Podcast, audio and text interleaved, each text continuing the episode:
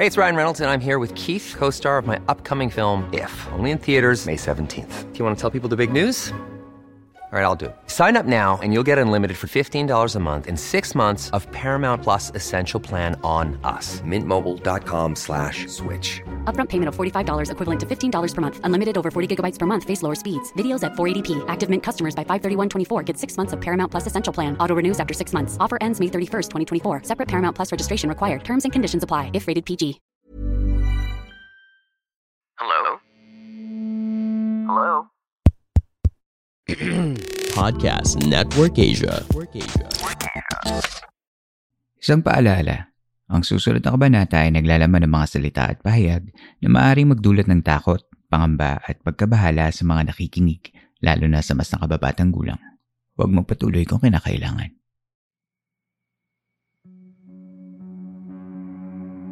Tuloy po kayo sa ikadalawamput limang gabi ng San Telmo Society. Kumusta na po kayong lahat?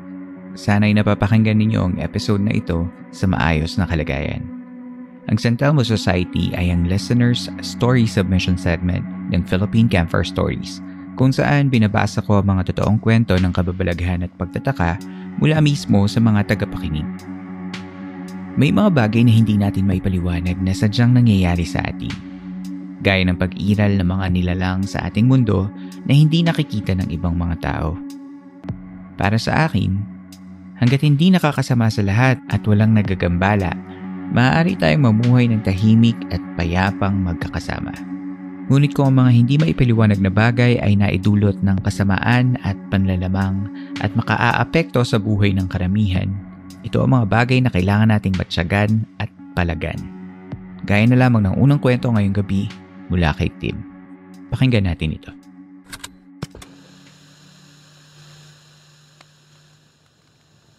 Hello Campmaster at sa lahat ng campers. It's me again, Tim, ang suki ng campsite. I have a creepy story to share. Please campers, huwag kayong maumay sa akin ha. Isipin nyo lang, series ko to. anyway, here's the story. It happened way back in 2012 sa mismong bahay namin. Ever since bata pa ako, as I said sa mga naunang stories na binahagi ko, maraming nakakatakot na kwento si Lola sa akin. Pero one of her stories na tumatak sa akin is yung kwento niya about sa duwending itim na nakatira sa ilalim ng lababo namin. At first ayaw ko maniwala, pero kinonfirm din ng mga ate at kuya ko na it's real daw talaga. Kasi kahit sila, na-experience na yung galit ng duwende nung hindi nila sinasadyang masagi yung pintuan sa ilalim ng lababo. Yung albularyo din sa amin na kumari ni Lola, sinasabi rin niya na nakikita niya yung duwende pag pumupunta sa amin. Lagi niyang sinasabi na huwag namin galitin kasi iba daw magalit ang itim na duwende. Pero hindi niya naman kami kinagambala. Until one day, napapansin na lang namin na may mga gamit kaming nawawala. Hindi naman namin sinisisi agad yung duwende. Mamaya sabihin judger kami. Siyempre, double check kami kung doon ba talaga nilagay or nalagay lang somewhere. Tinatanong namin yung ibang mga tao sa bahay if nakita nila yung mga bagay na nawawala. Pero sinasabi naman nila na hindi naman daw nila iyon napapansin. Si Lola ay masyadong mapamahiin at mapagpaniwala sa mga hindi nakikita. So lagi niyang sinasabi sa amin Sabihin nyo lang pwede po bang pakibalik na yung mga gamit kasi mahalaga po yun. After nun, makikita na lang namin yung hinahanap naming gamit nasa ibabaw ng lababo or minsan sa tapat ng pintuan sa ilalim ng lababo. Creepy, diba? Pero hindi pa dyan natatapos. There was a time na kailangan ko na talaga matulog sa sala kasi matutulog na yung mga bisita namin sa taas sa kwarto. So, yung sacrifice. Di ba? Parang di ako kapamilya. Mula sa sala, matatanaw mo yung lababo namin. May kurtina lang na nakaharang. Pero yung kurtina, lababo lang ang natatakpan. Pero yung ibaba ng lababo ay makikita mo pa rin. Kaya kahit mamatay na ako sa takot ay wala akong magagawa. That night, nag-scroll-scroll lang ako sa FB. Pampaantok lang. Makarinig ako ng sit-sit pero maliit na boses. Di ko pinansin syempre kasi duwag ako. Pero ilang beses din yung sit-sit na yun. Hanggang sa makarinig naman ako ng tawa pero sobrang liit na boses. Hindi naman yun yung pamangkin ko kasi alam ko yung boses nila pag tumatawa. Alam mo yung feeling na maliit na boses pero parang matanda. Tinapangan ko pa rin kaya hindi pa rin ako tumakbo. Nakahiga pa rin ako pero hindi ako nagalaw. Pipikit na sana ako nung marinig ko ulit yung maliit na boses. But this time, malapit na yung boses sa akin. Nagsalita siya sa napakaliit na tinig ng Umalis na kayo dahil akin ang lupa na ito. Promise, lahat ng mura na sabi ko na nang marinig ko yun. Kahit takot na takot na ako, pinilit ko pa rin makatakbo papunta sa taas namin. Pumasok na lang ako sa kwarto kahit wala pa akong tutulugan. The next morning, narinig ko yung family ko na nag-uusap na balak pala nilang iparenovate yung house. Pero against talaga si Lola sa idea na yun. She believed that there's someone living with us na nauna pa sa amin at baka magalit yung nasabing entity.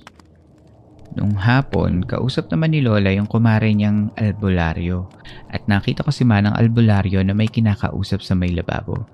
After nun, sabi niya sa amin, ayaw daw pumayag ng duwende na galawin yung bahay. Kung itutuloy daw namin yung renovation, ay may kukunin daw siyang isang buhay sa amin.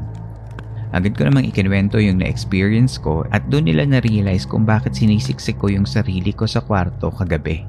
Pero we have no choice kasi kailangan na talagang ipagawa yung bahay. And the only option na lang na sinabi ni Manang ay mag-alay kami at makiusap. I realized di lang pala sa probinsya or kagubatan makikita yung mga entities. Pwede rin pala sa city. Yun lamang, mahaba na po. May part 2 pa to syempre after the renovation of the house. Good night, Campmaster, and my dear campers. More stories and more money pa sa wallet mo, Campmaster. At sa campers na rin. Huwag kayong magsasawa sa akin. Tim. Hi team! Salamat ulit sa kwento mo, Suki. Salamat sa palagi mong pagbibigay ng kwento sa amin. Ang mga itim na duwende ay karaniwang branded as the evil kind of duwende. Sila yung mga vengeful at laging maleficent in nature. This particular situation is kinda tricky kasi kailangan nilang gawin yung renovation ng bahay pero may magagambala sila. Mabuti at napayuhan sila na makipagkompromiso at magpaalam sa duwending nakatira sa bahay nila you would actually understand kung bakit nagagalit yung duwende kasi bahay niya yun eh. Mabuti pa nga yung sitwasyon na to. Eh. Nagkapaliwanagan at nadaan sa maayos na usapan. Hindi katulad ng mga contractors na palihim na sinisira ang Sierra Madre Mountain Range na isa sa mga natural defense wall ng Luzon against sa mga super typhoons. Well, hindi duwende ang sumisira sa kabundukan ng Sierra Madre kundi ang mga Chinese contractors at ang gobyernong nagbigay ng permiso para itayo ang Kaliwa Dam na siya namang posibleng sumira sa biodiversity ng lugar at magdi-display sa mahigit isang libong katutubong pamilya. In case hindi nyo pa nasagap ang balitang yan, basahin nyo at makialam. Hindi lang kasi itim na duwende ang kalaban natin dyan. Duwende lore in the Philippines is such a fascinating concept. For me kasi, duwende as normally described na maliliit na tao tricksters, bearer of luck, or even misfortune is actually a universal concept. Nariyan na ang mga elves ng Cambodia na Meren Kongvial, ang Eloko ng mga Zaire sa Central Africa, at ang mga dwarves from Germany. So imagine everywhere may mga duwende, pero iba-iba lang ang tawag natin sa kanila. Ano kaya ang ginagawa nila na counterpart ng tabi-tabi po? Anyway, thank you sa suki ng campsite na si Tim, isa na namang great campfire story.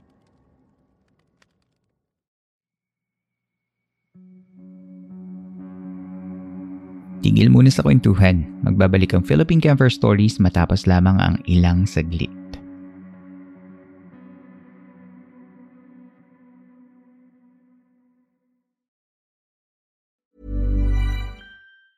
Spring is my favorite time to start a new workout routine. With the weather warming up, it feels easier to get into the rhythm of things. Whether you have 20 minutes or an hour for a Pilates class or outdoor guided walk, Peloton has everything you need to help you get going. Get a head start on summer with Peloton at onepeloton.com. Hey, it's Ryan Reynolds, and I'm here with Keith, co star of my upcoming film, If, only in theaters, May 17th. Do you want to tell people the big news? All right, I'll do it. Sign up now and you'll get unlimited for $15 a month in six months of Paramount Plus Essential Plan on us. Mintmobile.com slash switch. Upfront payment of $45 equivalent to $15 per month. Unlimited over 40 gigabytes per month. Face lower speeds. Videos at 480p. Active Mint customers by 531.24 get six months of Paramount Plus Essential Plan. Auto renews after six months. Offer ends May 31st, 2024. Separate Paramount Plus registration required. Terms and conditions apply if rated PG.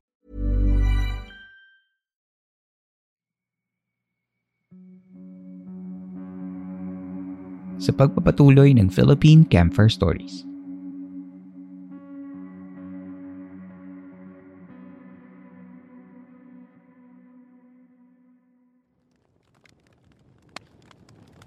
Para sa susunod na story, our listener, Jen, sent us a collection of her experiences with encounters in the world of the paranormal. Pakinggan natin ang kwento niya.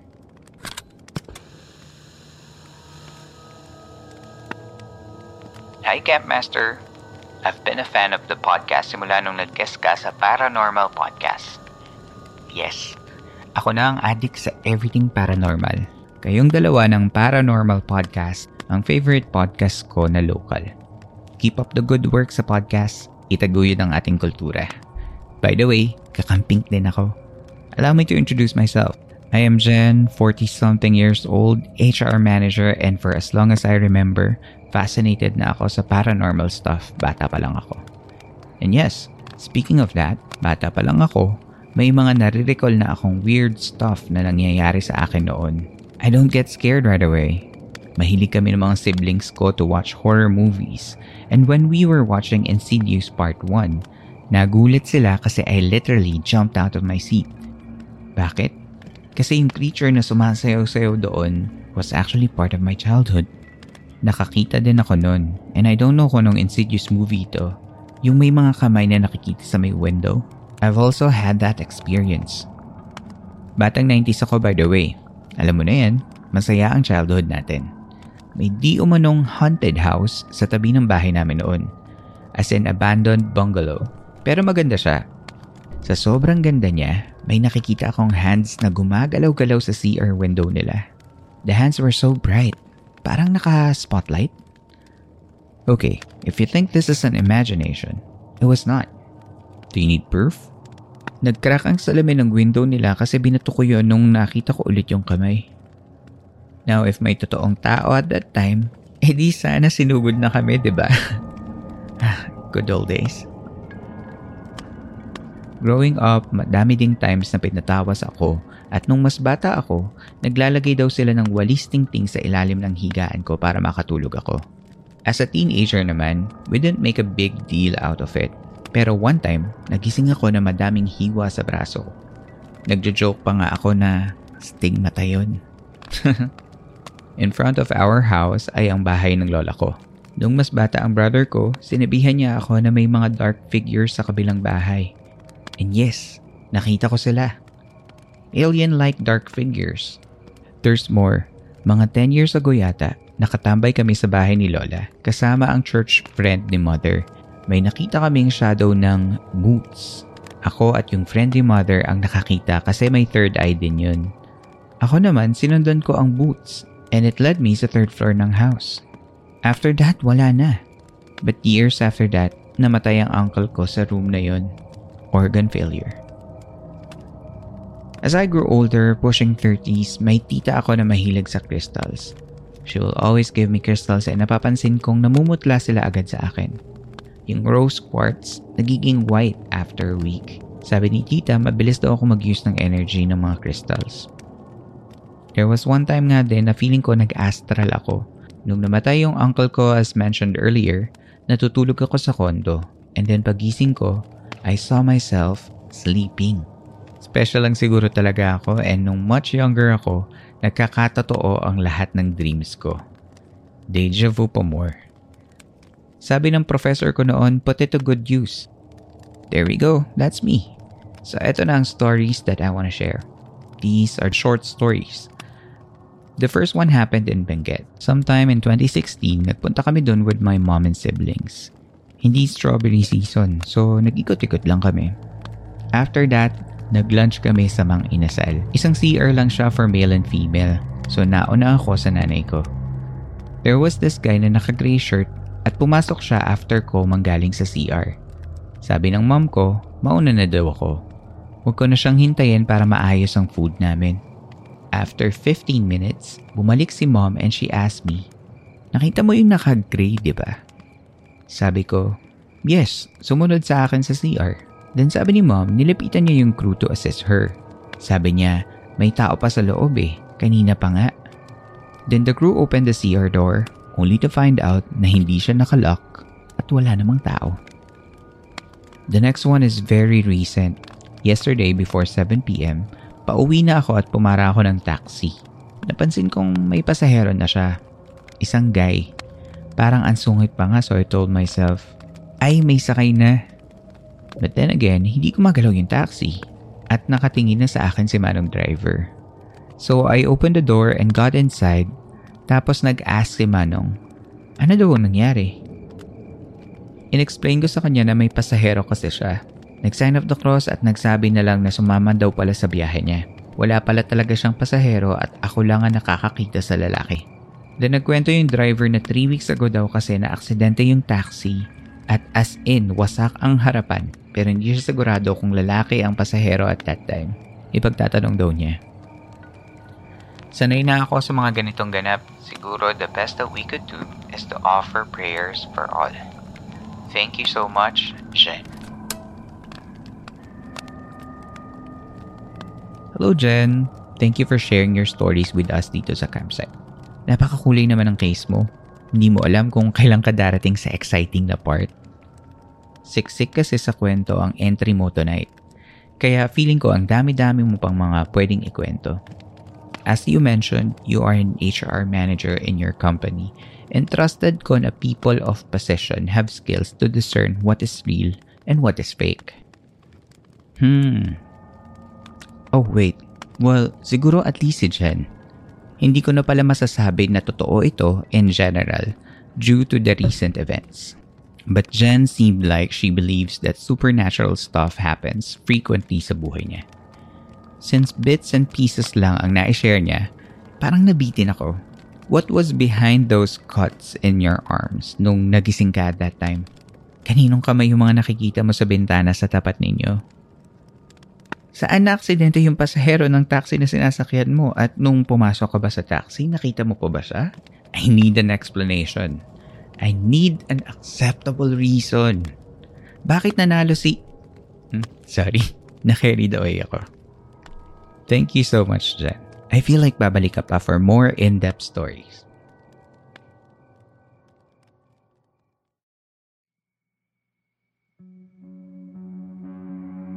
Tigil muna sa kwentuhan. Magbabalik muli ang Philippine Camper Stories matapos lamang ang isang paalala.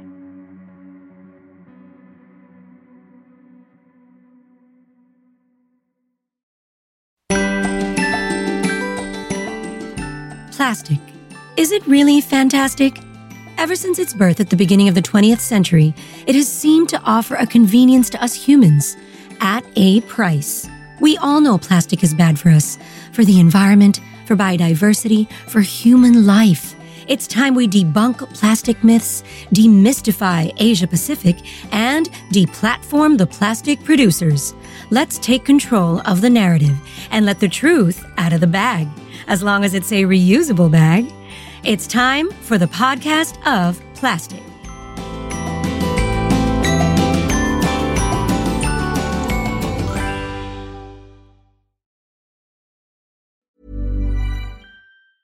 Planning for your next trip?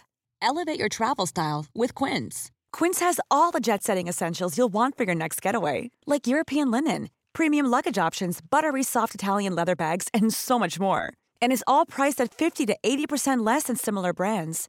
Plus, Quince only works with factories that use safe and ethical manufacturing practices. Pack your bags with high-quality essentials you'll be wearing for vacations to come with Quince. Go to quince.com/pack for free shipping and 365-day returns.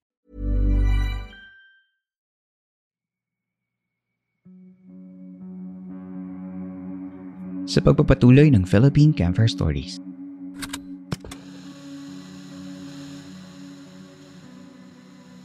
My name is Viva.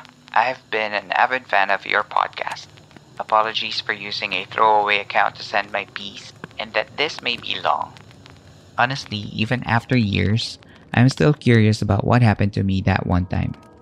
Maybe I can get an answer after this. I used to get sleep paralysis frequently in my early 20s. It got to the point where I was able to know just when it was about to happen and control it from there. After all, I was a light sleeper. I was able to wake up instantaneously when I wanted to, and sometimes I would prolong it a little bit just to see what happens. The first time I experienced it, it was nighttime. I was very tired and I didn't realize I had already dozed off. That time I slept without a pillow and my head was resting on the foot of the bed. Yung bed frame ko was the old bed frame styles na bakal with curvy line shapes, allowing my head to fit in the space and just at the edge. A little time had passed, and suddenly, I was feeling something blowing and cold on top of my head. Shit, I'm getting goosebumps just remembering. Maya maya pa, I remember opening my eyes but feeling completely still, baffled and trying to make sense of what's happening. Hindi ko na maigalaw yung katawan ko, but I am aware of my surroundings. I can sense something whispering on the top of my head. You know when you whisper and there's still air coming out from the mouth? Parang ganun. Parang nakatutok yung fan sa ulo mo. Para niya akong dinadasalan or maybe giving me some kind of warning. I really wouldn't know. But that was the first time it happened. Then it happened frequently. Every other night. I was not getting scared of it as much as before. Merong times I would feel as if I'm being lifted up. Or I would see shadows moving across the room. But often, I would hear a deafening vibration when I was under it. I had accepted the horror and just tried my best to sleep it off. I had no idea the worst was about to happen. And when it did, really got me scared because this time, it felt so real. I was sleeping on my side this time when I was under it. Natakot ako kasi I might not be able to move. Suddenly, I can feel a presence growing closer sa likod ko until I felt it was resting on my back. Tumabi siya sa likod ko at grabe talaga yung kaba na nararamdaman ko at that time. And there it was again, the cold whispers on my head. Has been gone for some time at eto na naman siya. Maya-maya, I was feeling its hand slowly dampening my skin until it was wrapping me closer and closer and tighter. I was panicking, and in my mind, I really wanted to wake up. But I found it hard to. Para akong sinasakal. Ganun yung feeling ko. Until finally, nagalaw ko na yung mga toes ko. And then I was back to reality. I jolted upright and turned on the lights and just stared at my bed. Fuck. I am not sleeping on my side ever again after that. Pero ito talaga yung curious moment ko. This time, hapon naman. Kakauwi ko lang sa dorm and I decided to take a nap. Sabi ko, okay lang, maliwanag pa naman. I slept on my side again. I rarely get sleep paralysis anymore, pero I believe this was the last time na. It had happened again. I was curious because it was the first time that it's happened during daytime. I felt the vibration again. Ang weird, pero I was being drawn at what's in my back. The more I try to move my eyes to what's in it, the louder the vibration is. I felt as if I was being pulled away from my body. And then finally, sa kakalin ng eyes ko, I got a quick glimpse of it. It was like fire or like a really orange glow. And then I woke up. To this day, I believe I have seen my aura. That is all. Sorry if it was a bit long. There are several stories that I have experienced in our house spa with doppelgangers and ghostly entities.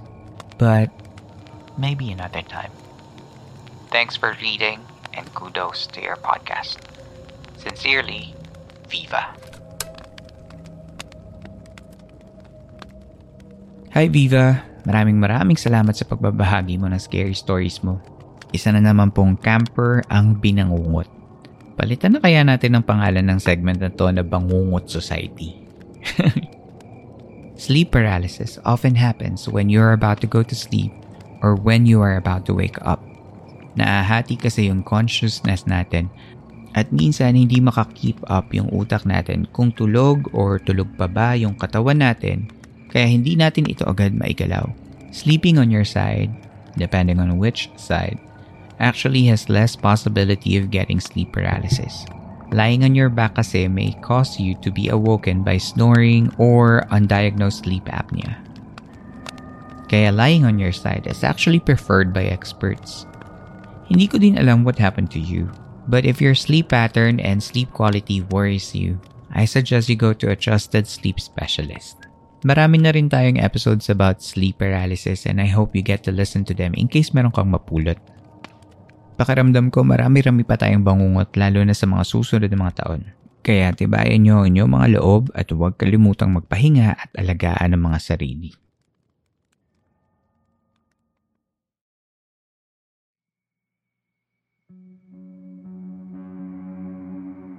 Inyo pong nasubaybayan ng isa na namang gabi ng Philippine Camper Stories sa ating segment na San Telmo Society.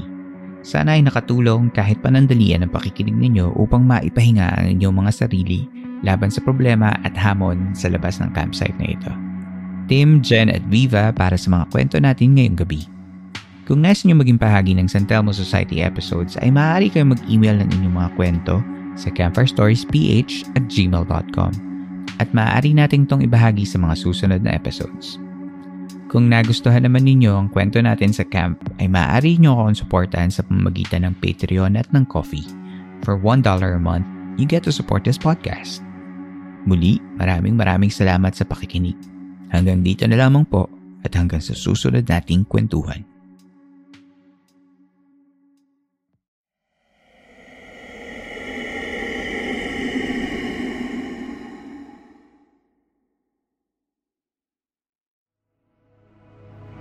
This podcast episode is based on or is inspired by true events.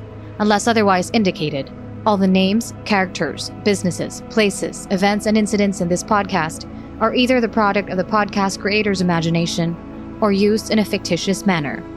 Any resemblance to actual persons, living or dead, or actual events is purely coincidental.